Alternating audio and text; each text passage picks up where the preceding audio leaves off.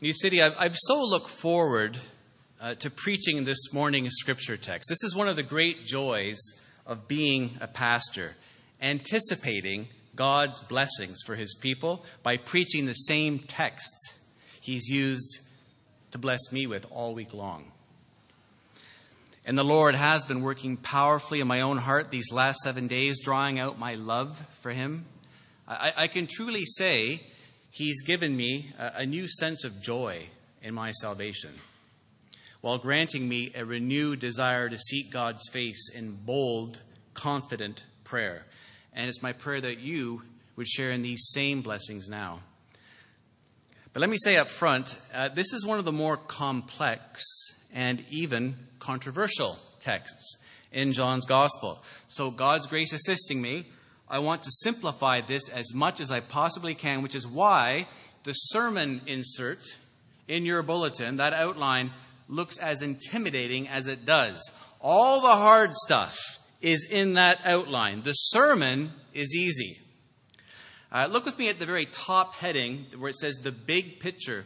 And this is taken from Andrew Naselli's excellent book, Let Go and Let God a survey and analysis of, of Keswick theology, which is by far, it's by far the most helpful book on the doctrine of sanctification I've ever read, and to which I'm indebted this morning. Look at the big picture. In John 15, Jesus contrasts genuine believers, that is, fruitful branches that remain in the vine, with phony believers, that is, fruitless branches that do not remain in the vine. Remain in me as I also remain in you means obey my words and let my words remain in you. And, and, friends, that's the key to understanding the whole passage.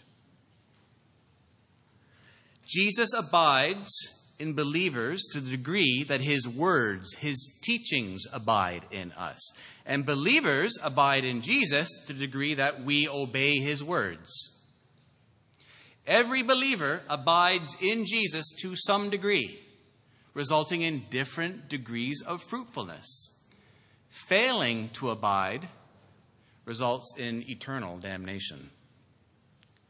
And there are all sorts of implications and results which then flow from that truth, such as the biblical grounds for the believer's perseverance in the faith.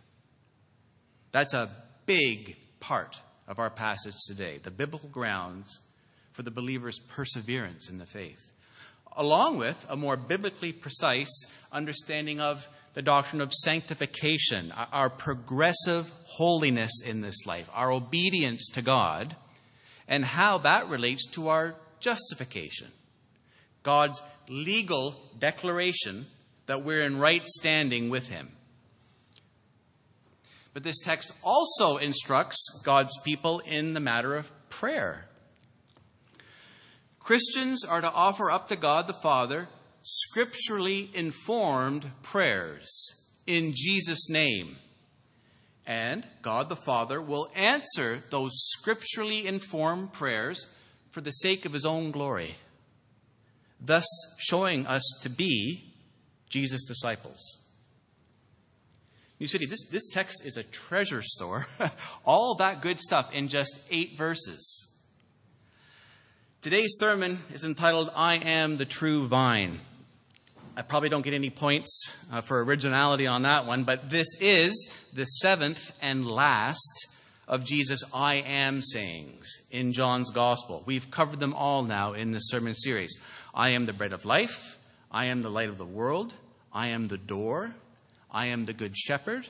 I am the resurrection and the life. I am the way, the truth, and the life. And now these words that Jesus speaks on the night before he's crucified I am the true vine.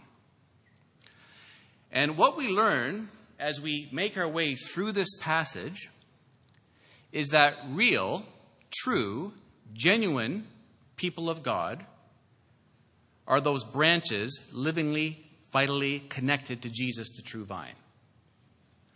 Branches derive their life from the vine, and the vine produces its fruit through the branches. Jesus uses a lot of imagery in this passage vines, branches, fruit, abiding, pruning, cutting off, gathering branches to be burned. So, to my thinking, uh, we first need to get a sort of a bird's eye view of the whole forest. Otherwise, it's going to feel like we're just hacking through dense jungle once we start going through this text verse by verse. So, I want to begin just by explaining this metaphor, this extended metaphor. And to do that, we need to go back to elementary school English grammar. What's a simile? Or is that unfair just to spring that on you this early in the day? Where are English majors? You're all, you're all a bunch of engineers. Uh, okay, go ahead. What is it? It's an explicit comparison using like or as. Or, oh, okay, it all comes back now, right? So, for example, 1 Peter 1.24, all flesh is like grass. That's a simile. You use like or as. What's a metaphor? A metaphor is an implied comparison without like or as. So think of Isaiah 40, verse 6. All flesh is grass. That's a metaphor. Grant Osborne, in his book, The Hermeneutical Spiral, writes this, and this relates to the table on the reverse side of your sermon insert. So look at that. A metaphor or simile has three parts, and so you can just see these at the top part of that table. The item illustrated by the image, so think of flesh, the item. The image itself, grass, all flesh is like grass, and the point of similarity or comparison, the actual meaning of the metaphor or simile in the passage. Because what does all flesh is like grass mean? It means human life is transitory, right? It, it withers and it fades away. That's how those three columns along the top work the item, the image, and then the point of similarity. All right, well, let's, let's then plug in Jesus' vineyard metaphor into those three columns. Our Lord says in verse 1, I am the true vine. Look with me at the table, the first row, row A. The point of similarity between Jesus, the item, and the true vine, the image, is they're both the exclusive source of fruitfulness.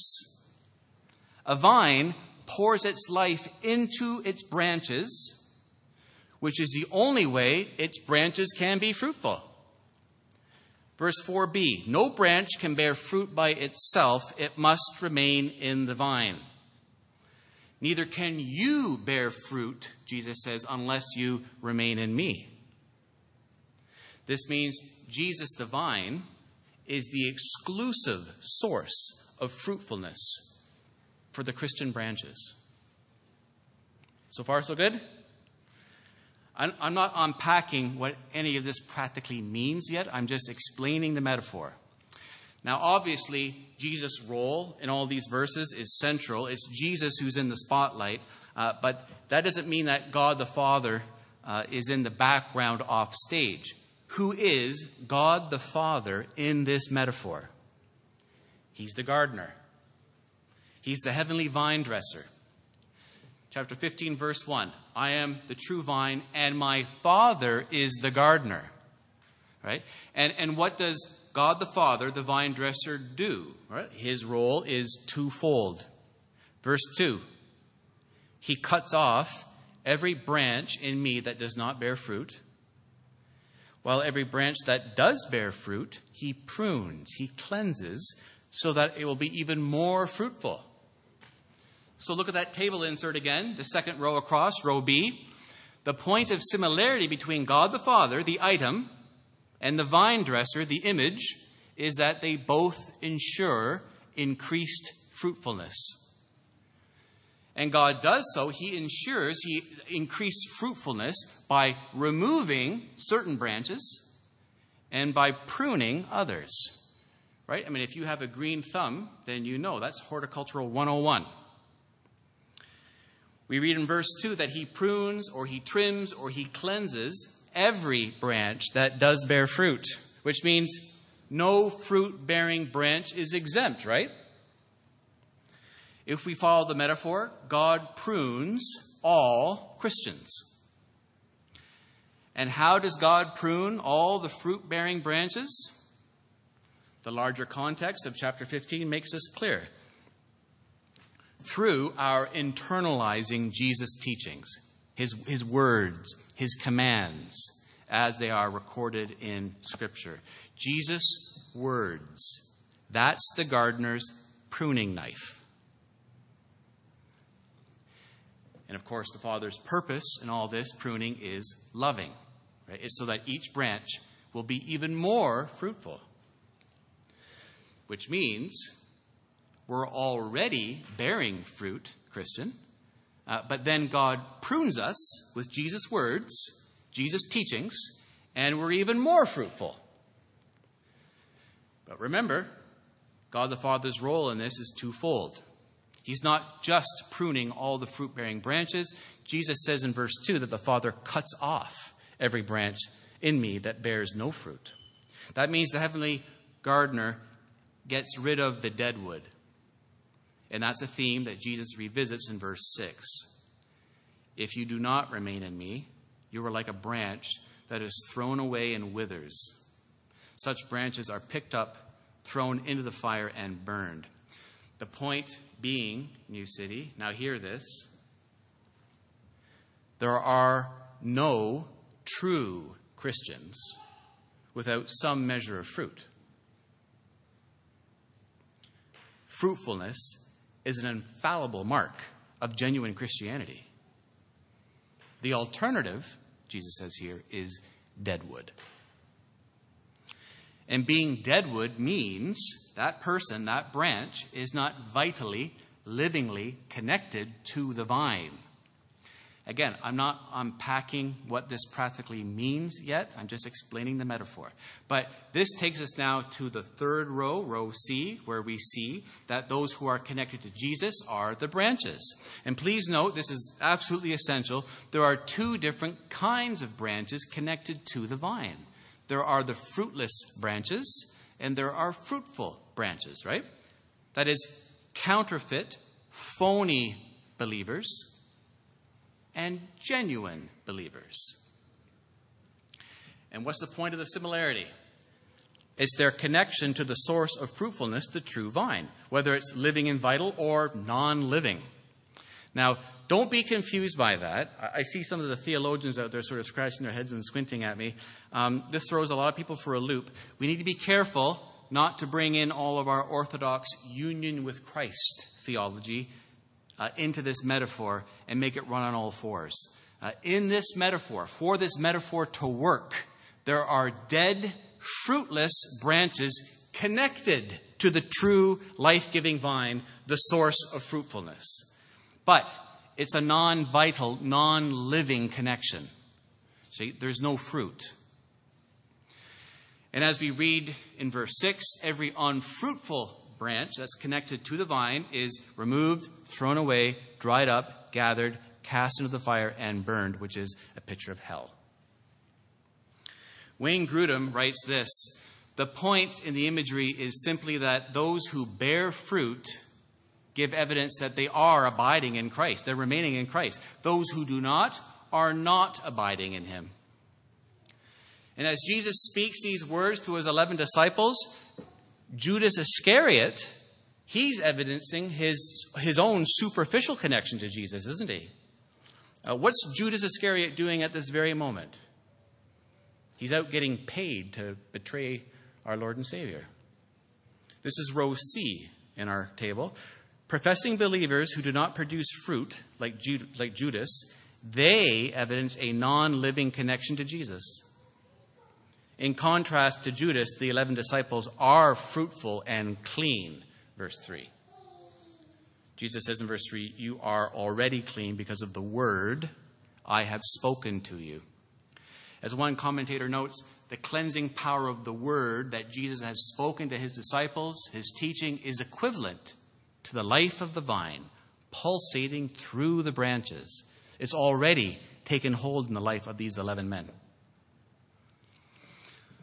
All this to say, believers who produce fruit, like the 11 disciples, evidence a living, vital connection to Jesus. Phony Christians do not. Verse 2 He cuts off every branch in me that bears no fruit, while every branch that does bear fruit, he prunes, so that it will be even more fruitful. You are already clean because of the word I have spoken to you. Now look at row D in that table. The point of similarity between Jesus' words, the item, and the vine dresser's pruning knife, the implied image, is that they are the means or instrument of cleansing to increase fruitfulness. And it's, it's really important, it's good just to kind of clear the decks of any false thinking right at the outset here. We want to be very exegetically precise. Brothers and sisters, we could think of God's pruning instrument as being uncomfortable experiences, such as prolonged illness, or the loss of a job, or troubled finances, or the loss of a loved one. Uh, and it's true, it's true. God uses all those things to cleanse us, to refine us, to purify our faith, to discipline us, as we read in Hebrews 12. Uh, but that's not what Jesus is teaching in this text. Jesus' metaphor identifies the pruning instrument, the pruning knife, as his own words, his teachings, his commands. And every branch that bears fruit experiences the vine dresser's pruning. And every believer experiences the Father's pruning through Jesus' words, his commands. So, picture that pruning knife in God the Father's hand as it's hovering over your heart, Christian. Love your enemies and pray for those who persecute you. Anyone who looks at a woman lustfully has already committed adultery with her in his heart. Do not store up for yourselves treasures on earth where moths and vermin destroy and where thieves break in and steal, but store up for yourselves treasures in heaven where moths and vermin do not destroy and where thieves do not break in and steal. For where your treasure is, there your heart will be also. You have heard it said to the people long ago, You shall not murder and anyone who murders will be subject to judgment. But I tell you that anyone who is angry with a brother or sister will be subject to judgment. Therefore, if you are offering your gift at the altar and there, remember that your brother or sister has something against you. Leave your gift there in front of the altar. First go and be reconciled to them, then come and offer your gift. And of course, we then see in row E the point of similarity between fruit produced by those Christians connected to Jesus and fruit produced from natural branches connected to a natural grapevine is that they are the product of a vital living connection. There is fruit. Therefore, there is certainly a vital living connection to the vine, the exclusive source of fruitfulness. In order to produce fruit, Christians must remain vitally connected to the true life giving vine. Without being connected to Jesus, we can do nothing. Jesus says so in, in verse 5b Apart from me, you can do nothing. Therefore, we must abide, we must remain, we must reside in Jesus. Abiding in Jesus is necessary for fruitfulness, just as Jesus must abide in us. That's what we see when we come to the fourth point in our sermon today, our concluding wrap up point. But I want to introduce it to you right now. New City, as Jesus talks about fruit and fruitfulness all throughout this text, all throughout the passage, this is what he's talking about. Look at point four. Jesus explains the result of his abiding in believers. When believers internalize Jesus' specific utterances, we will make scripturally informed prayer requests and God will answer them. wow, did you see that coming? The fruit in this context, what a, what a, what a believer produces, is the answers to those scripturally informed prayers. Bearing much fruit in this way glorifies God the Father and evidences that someone is actually Jesus' disciple.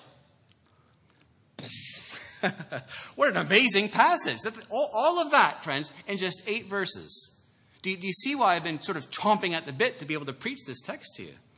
So, now that we understand the metaphor, the heavy exegetical spade work is behind us, And in the time remaining, and for those keeping track, we're at the halfway point now of the sermon, never fear.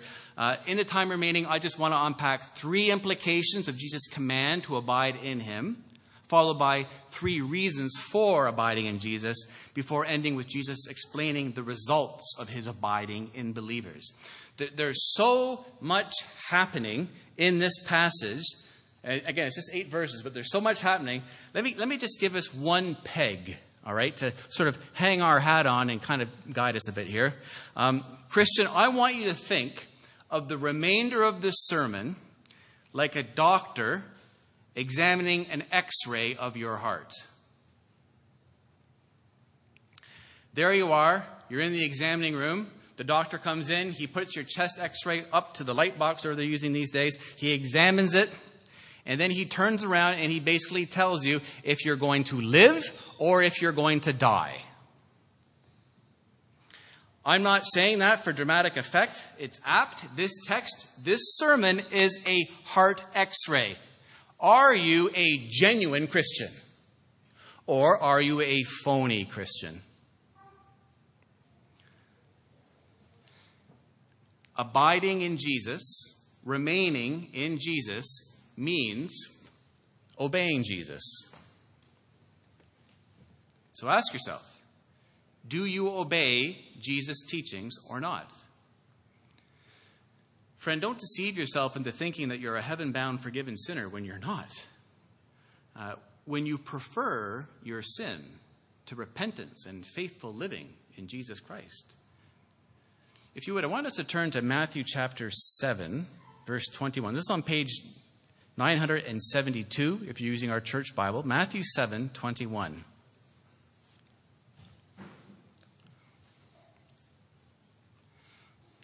This is Jesus speaking. Not everyone who says to me, Lord, Lord, will enter the kingdom of heaven, but only the one who does the will of my Father who is in heaven. Many will say to me on that day, Lord, Lord, did we not prophesy in your name and in your name drive out demons and in your name perform many miracles? Then I will tell them plainly, I never knew you. Away from me, you evildoers. And, and what makes this judgment seem so tragic is that these people take themselves to be true, real believers, don't they? I mean, they, they expect to be granted admission into the consummated kingdom of God. They're shocked. They're unprepared when Jesus, who they thought was their Savior, disowns them.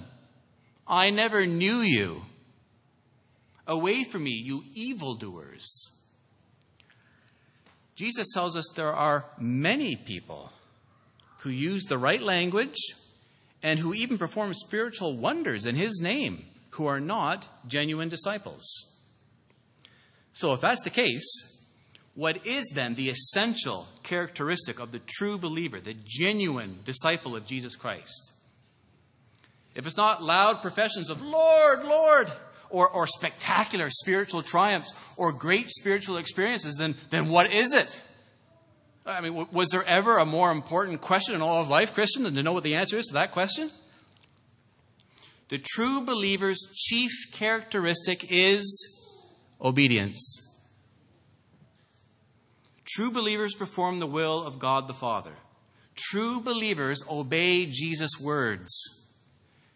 We are not habitual, unrepentant evildoers, right? We are not habitual, unrepentant workers of lawlessness. As Carson puts it, the Father's will is not simply admired, discussed, praised, or debated, it's done. And so, Christian, look to your own life. Right now, as you sit in your chair, don't be spiritually deceived. Be honest with yourself. Be honest. Did you, did you perhaps enjoy some spiritual experience in the past, and, and now you're living in the glow of that past religious experience. You're, you're kind of coasting on its fumes rather than living a present life of repentant faith and obedience to Jesus Christ. Not the obedience which earns merit points, but an obedience which bows the knee to Jesus' lordship in everything without reservation. Take this back to John 15 now. Abiding in Jesus, remaining in Jesus, that's the same Greek word, means obeying Jesus. So, do you obey Jesus or not? What does the heart x ray tell you? Look at verse 4a, and we're moving now into our second point in the sermon outline. Jesus says, Remain in me, abide in me, as I also remain in you. And notice, Jesus isn't telling the 11 disciples, get connected, get plugged in, start residing in the true vine and live. No, he's telling them, you 11 disciples, you already are abiding. He's just told them in verse 3 you are already clean because of the word I have spoken to you. What Jesus is telling them in verse 4a is stay connected, remain in me. And, and here is great encouragement for our soul loved ones, encouragement flowing directly through a, a precise and balanced understanding of this text. Believers are already vitally, livingly connected to Jesus. That's truth that we want to hold very close to our hearts. Christian, if, if you are a fruitful branch whom the Father is pruning with Jesus' words, if you're obeying God's grace assisting you, Jesus' commands, all of them, then that goes to show, that demonstrates that you are already livingly, vitally connected to the true vine, and you are a true disciple of Jesus Christ. Praise God. But you must maintain this vital connection to Jesus Christ. It's a non optional responsibility. You must remain in Jesus, just as you are equally required and responsible for Jesus to abide in you. Just listen to these passages. Matthew 10:22 The one who stands firm to the end will be saved. John 8:31 If you hold to my teaching, you are really my disciples. John 14:23 Anyone who loves me will obey my teaching. My Father will love them, and we will come to them and make our home with them. Anyone who does not love me will not obey my teaching. Philippians 2:12 Continue to work out your salvation with fear and trembling. Hebrews 3:14 We have come to share in Christ if indeed we hold our original conviction firmly to the very end. Revelation 3:11. Jesus says, "I am coming soon. Hold on to what you have so that you so that no one will take your crown." So what do you think? Can a genuine Christian lose their salvation? Uh, do passages like this overthrow the doctrine of perseverance? What about grace? Right? How can Jesus command this? Remain in me, abide in me, after saying back in chapter 10, verse 28, I give my sheep eternal life, and they shall never perish. No one will snatch them out of my hand. My Father who has given them to me is greater than all. No one can snatch them out of my Father's hand. See, that, that sounds like a done deal to me. Christian, what we need to understand is that in God preserving us in the faith, God uses means. And those means include the exhortations and the threatenings and the promises of his most holy word. Do you see? So, commands such as, as these, this, this list of texts that I just read, they are a God ordained means for the believer's perseverance. Anthony Hoekema writes this Passages of this sort do not overthrow the doctrine of perseverance, they warn us against a misunderstanding of this teaching. They underscore our responsibility in our perseverance. Texts like this tell us that it's only as we prayerfully endure to the end, hold fast to what we have, continue in Christ's word, and remain in Christ that we enjoy the blessing of perseverance. So Jesus says in verse 4 remain in me, abide in me, stay connected. Christian, you already are vitally, livingly connected to Jesus. But the sad, the sad fact is, many Christians, millions of Christians, yearn to become abiding believers.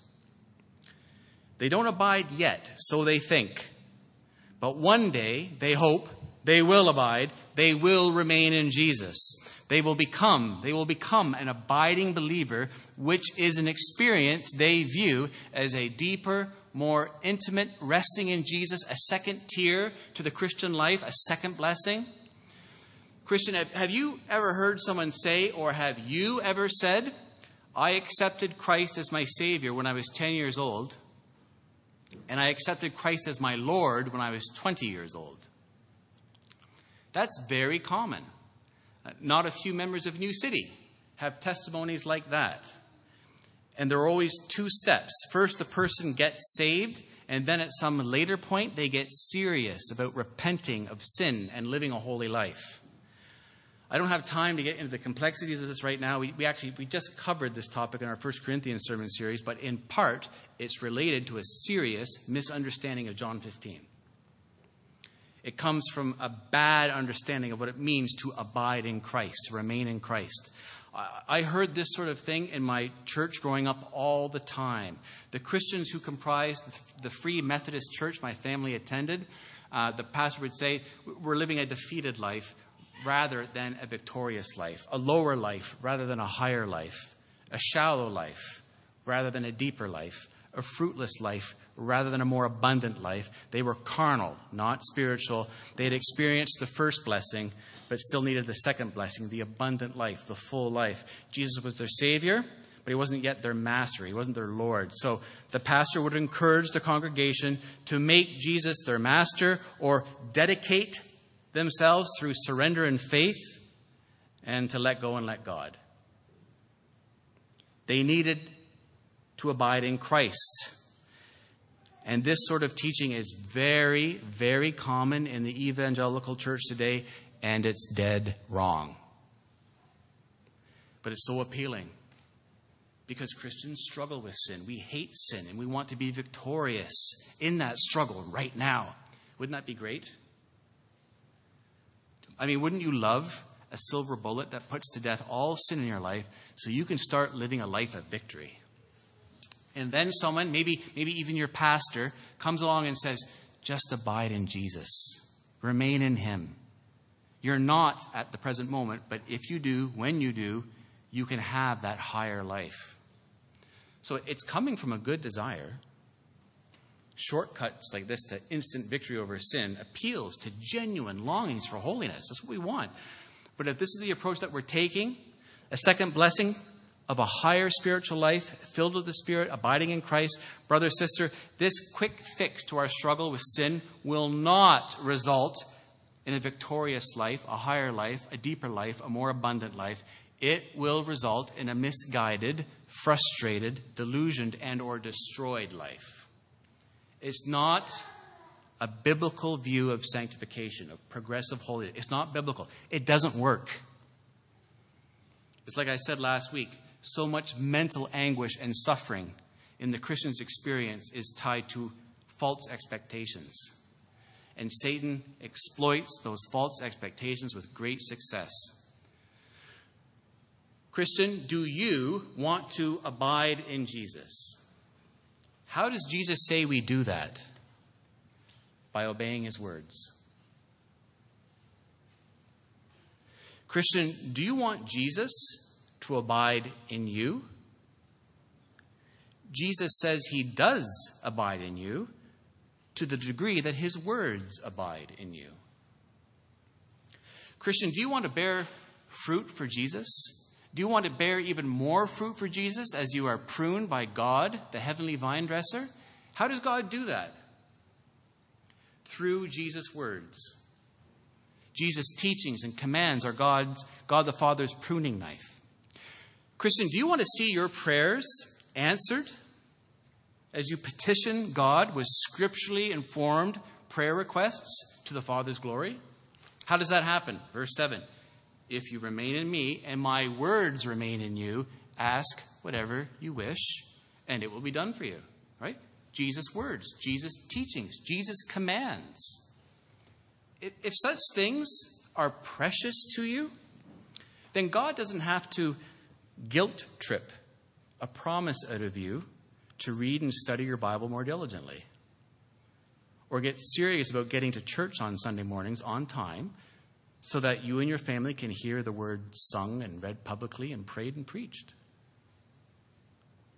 By God's grace, you'll have been seized by this beautiful text. You'll be seized but. You'll understand it, and your holy desire for all these good things will motivate you like never before. Believers are already vitally connected to Jesus, but Christians must maintain our connection to Jesus. It's, it's a non optional responsibility, just as believers are equally required and responsible for Jesus to abide in us. Commands such as this are a God ordained means for Christian perseverance. To die in your deathbed, who knows how many decades down the, down the road, a Christian. All this from the first part of verse 4. But after commanding the 11 disciples to abide in him, Jesus gives three reasons that they should abide in him. Is our third point. Don't worry, this will be two minutes long before closing with our fourth point. Number three, Jesus' reasons for abiding. First, fruitfulness is impossible apart from abiding in Jesus. And, and Christian, if there was ever a time that our Lord and Savior sort of sat you down and, and lovingly sort of took your, your face between his hands and he looked into your eyes and he made an emphatic assertion. It's right here, verse 4b. No branch can bear fruit by itself, it must remain in the vine. Neither can you bear fruit unless you remain in me. I am the vine, you are the branches. If you remain in me and I in you, you will bear much fruit. Apart from me, you can do nothing. So, do you see?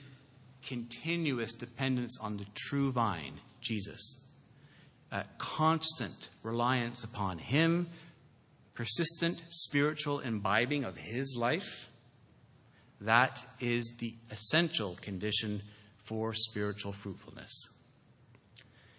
And of course, when we remain in Jesus, when we abide in Him, when we obey Jesus' words, and His word remains in us, that results in fruitfulness. Jesus guarantees it.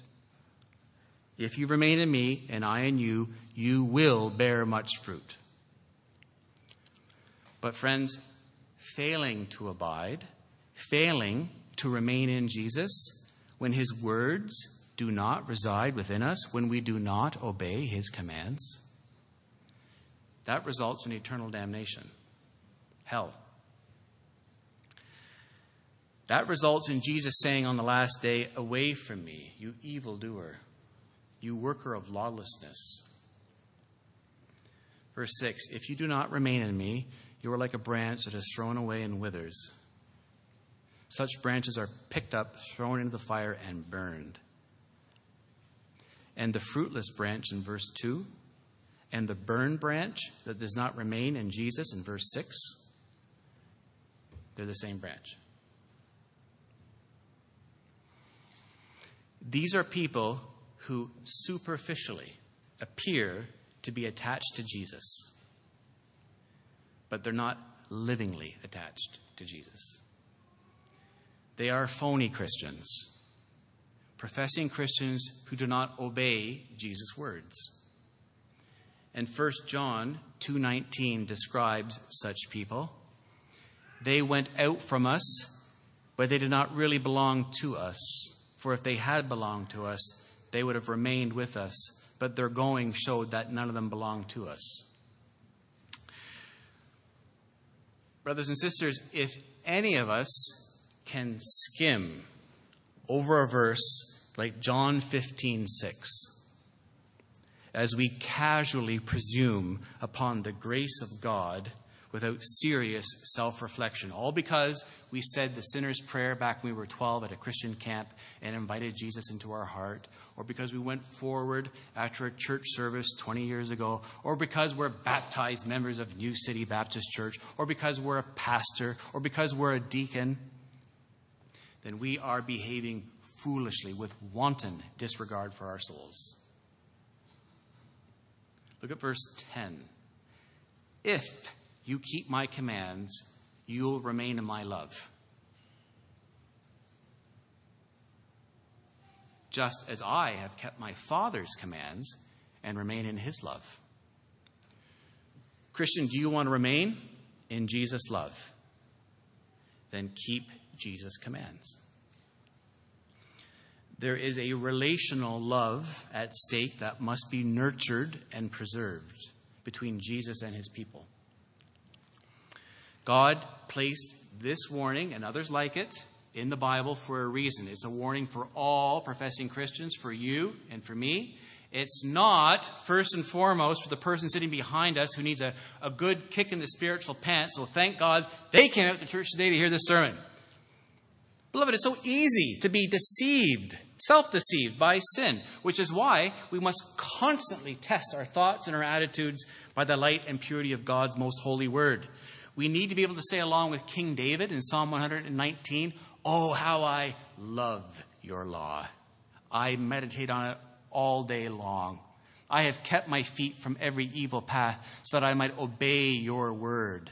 I have not departed from your laws, for you yourself have taught me. How sweet are your words to my taste, sweeter than honey to my mouth. I gain understanding from your precepts. Therefore, I hate every wrong path.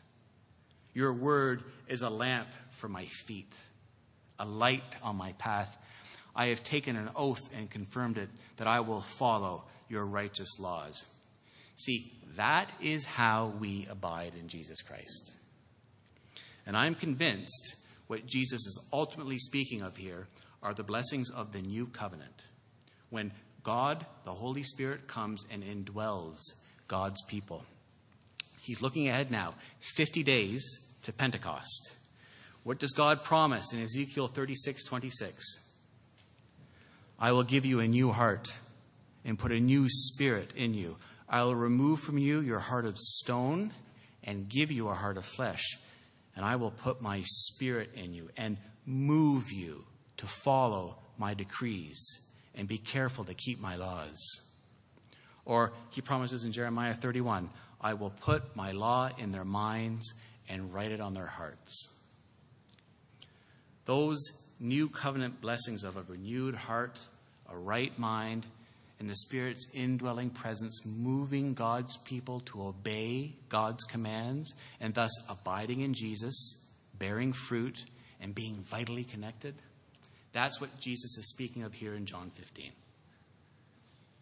It's as he said back in John 6 63 the words I have spoken to you, they are full of the Spirit and life.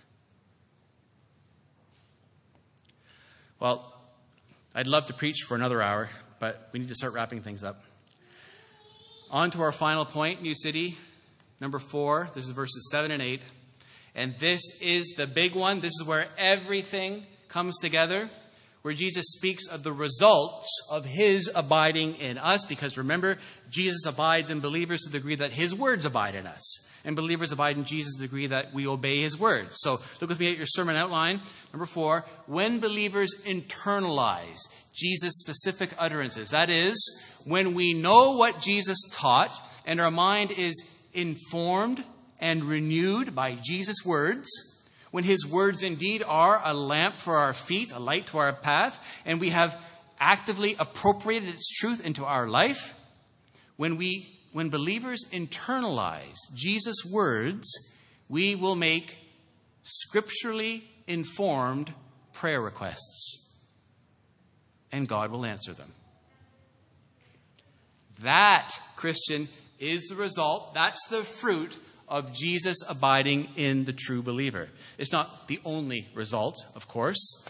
Um, if we work through the entire chapter, uh, we see that the fruit is everything. That's the product of effective prayer in Jesus' name, and to which is to the Father's glory, in, including obedience to Jesus' commands in verse 10, uh, experience of Jesus' joy in verse 11, love for one another in verse 12, and witness to the world, verse 16 and 27. But in the isolated context that we're considering this morning, this is the result mentioned by Jesus The fruit, what a believer produces, is the answers to our scripturally informed prayers.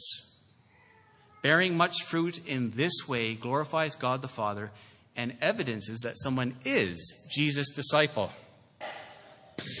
That's amazing. Okay, but okay, ask: Is Jesus is Jesus really saying what it sounds like he's saying?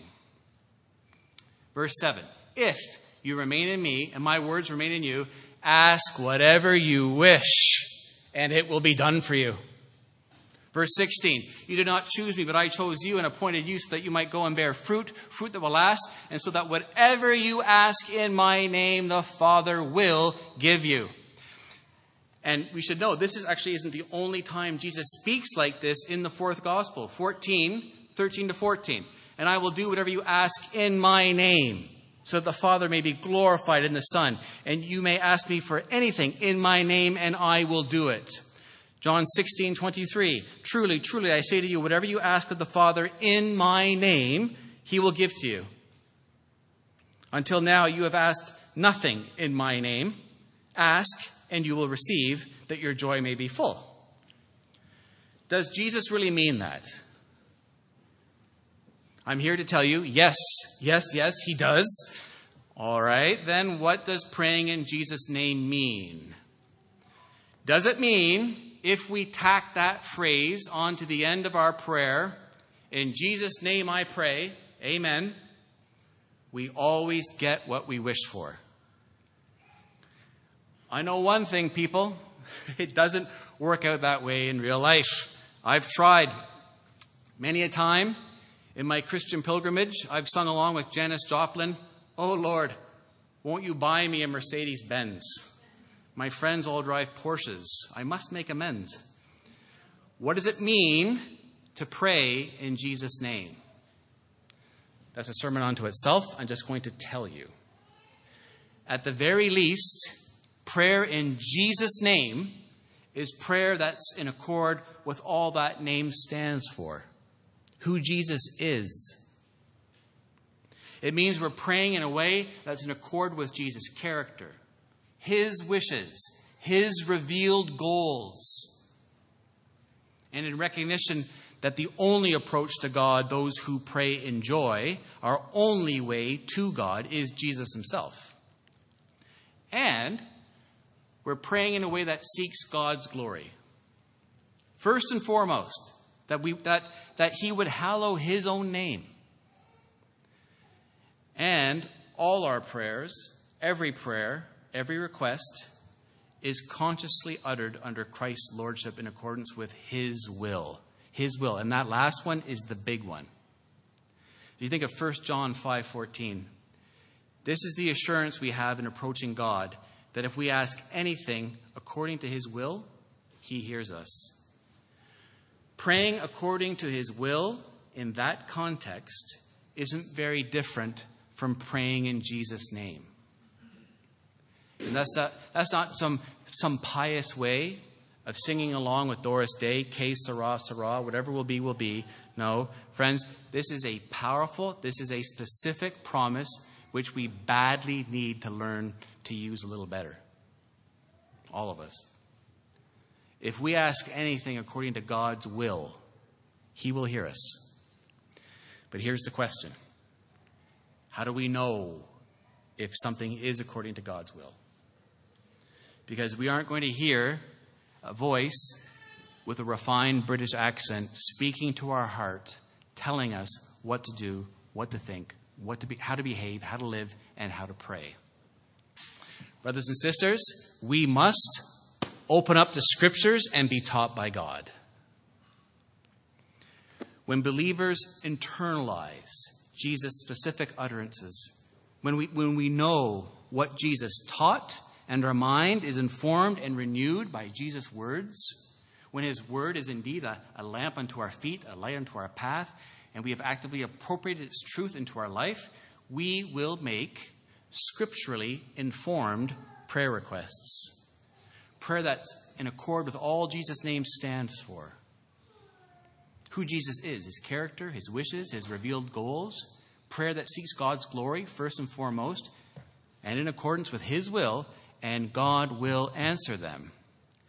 That, Christian, is the result, that's the fruit of Jesus abiding in the true believer. And that in turn will inform how we pray, why we pray, and what we pray for.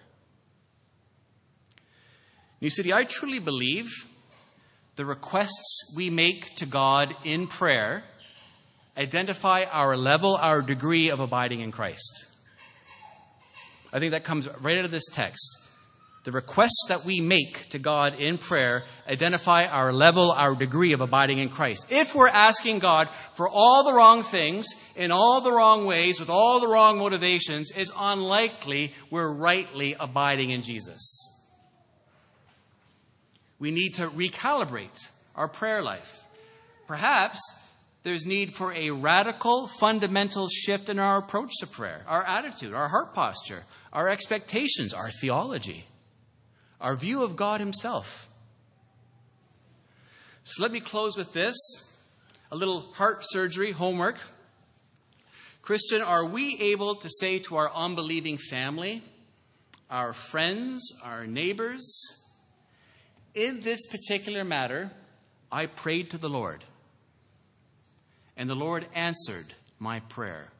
I'm a fruit bearing branch the Lord answered my scripturally informed prayer to the glory of God the Father, thus evidencing that I am Jesus' genuine disciple, even though I didn't receive what I prayed for.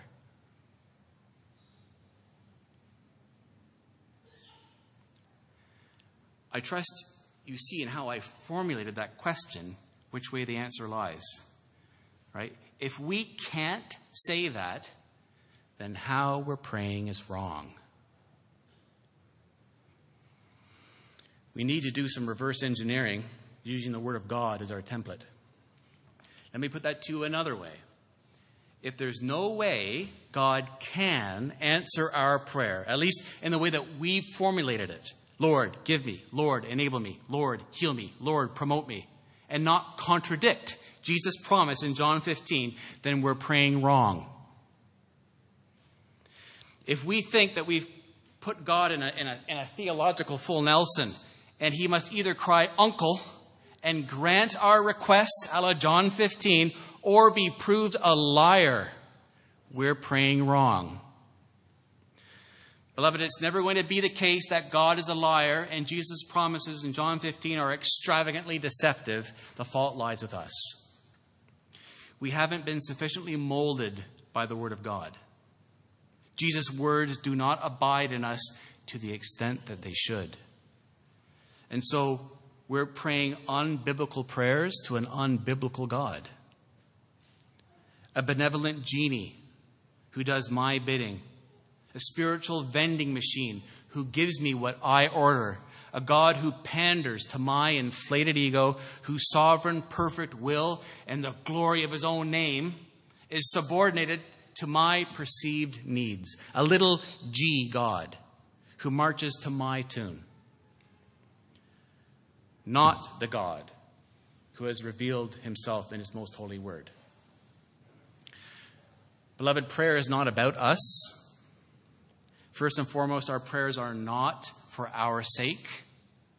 First and foremost, they're for the glory of God's name. Every prayer, every time. And we need to express our requests to God in such a way that that's understood. And it's for our benefit that we keep rehearsing that to ourselves. The posture of our heart in prayer, our approach to God, how we pray, our expectation of God in answering our prayer, is always motivated, it's always guarded by God's will and God's glory. Now, obviously, what Jesus says in John 15 isn't everything the Bible teaches about prayer. Prayer is a massive topic that needs whole Bible balance as well as exegetical precision. But Lord willing, this will set us off on a faithful prayer trajectory, in New City. Come to prayer meeting on Thursday night. Let's put this into practice. A Christian's prayer life, a church's corporate prayer life, must be consumed with the desire for the honoring of God's name, the glory of his name in us, through us, because of us, before all the world. And so Jesus promises if you remain in me and my words remain in you, ask whatever you wish, and it will be done for you. This is to my Father's glory, that you bear much fruit, showing yourselves to be my disciples. Amen.